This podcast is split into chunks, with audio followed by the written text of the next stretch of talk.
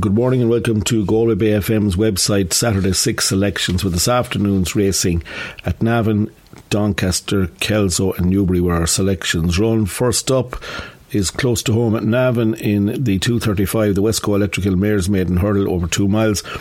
And I could think we could have a Galway winner here with Charity Barnum, owned in partnership by Galway man Tom Howley and Aidan O'Ryan can score here for the Gordon Elliott yard. The Mount of Jordan Gainford debut at Limerick over Christmas and deep ground, uh, winning running okay at a bumper, but showed improved form when staying on fifth behind firm footings at, over this course and trip a couple of weeks ago. Caught the eye, especially from the home turn. And back in Mayor's company here, I think she could score under Jordan Gainford. Second selection goes in the Greatwood Handicap Chase, the Gold Greatwood Gold Cup at 245 at Newbury. Paint the Dream won this last year and carries top weight now for Fergal O'Brien. Zanza, the joint top weight, was a winner of the Denman Chase over the course uh, last time out. Dropping back in trip here, but I'm going with Jerry Morant here. Jerry Morant from the Venetia Williams Yard is pretty consistent, a winner at Southwell and Wetherby so far this season is getting lumps of weight for main two rivals. Charlie Deutsch getting down to 10 stone 2. That takes my eye also, and I think Jim Rond can score here.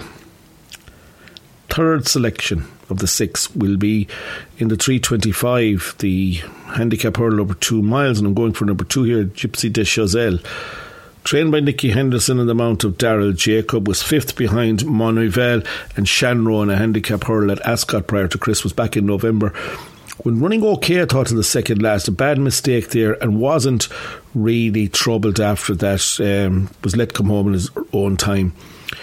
Prior to that, was a winner at Warwick. Now, needs this horse seems to run well, fresh, and I just think the overall handicap mark, the look at the race, I think Gypsy de Chazelle will take a lot of beating.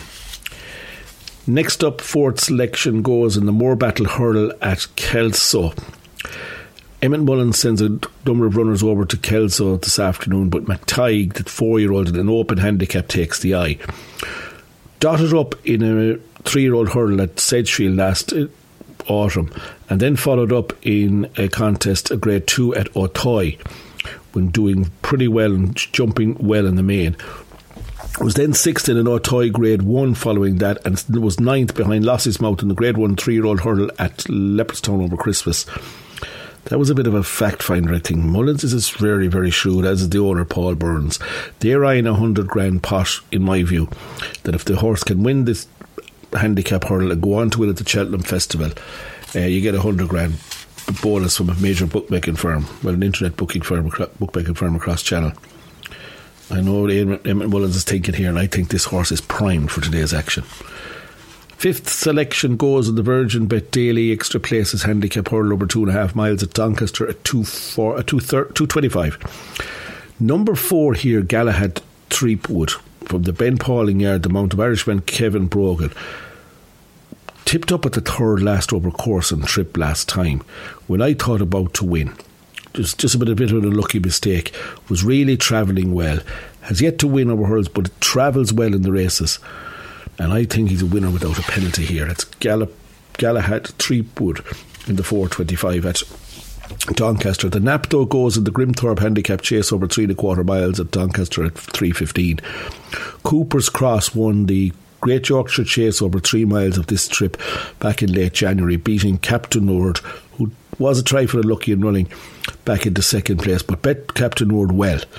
Jumped very well Cooper's Cross on that occasion.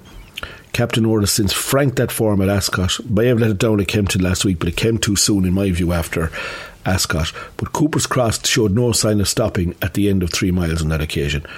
Sam Coltherd ridden runner did jump very well. And I think will benefit from the extra couple of furlongs. And that's the nap of the six, number six, Cooper's Cross in the 315 at Doncaster.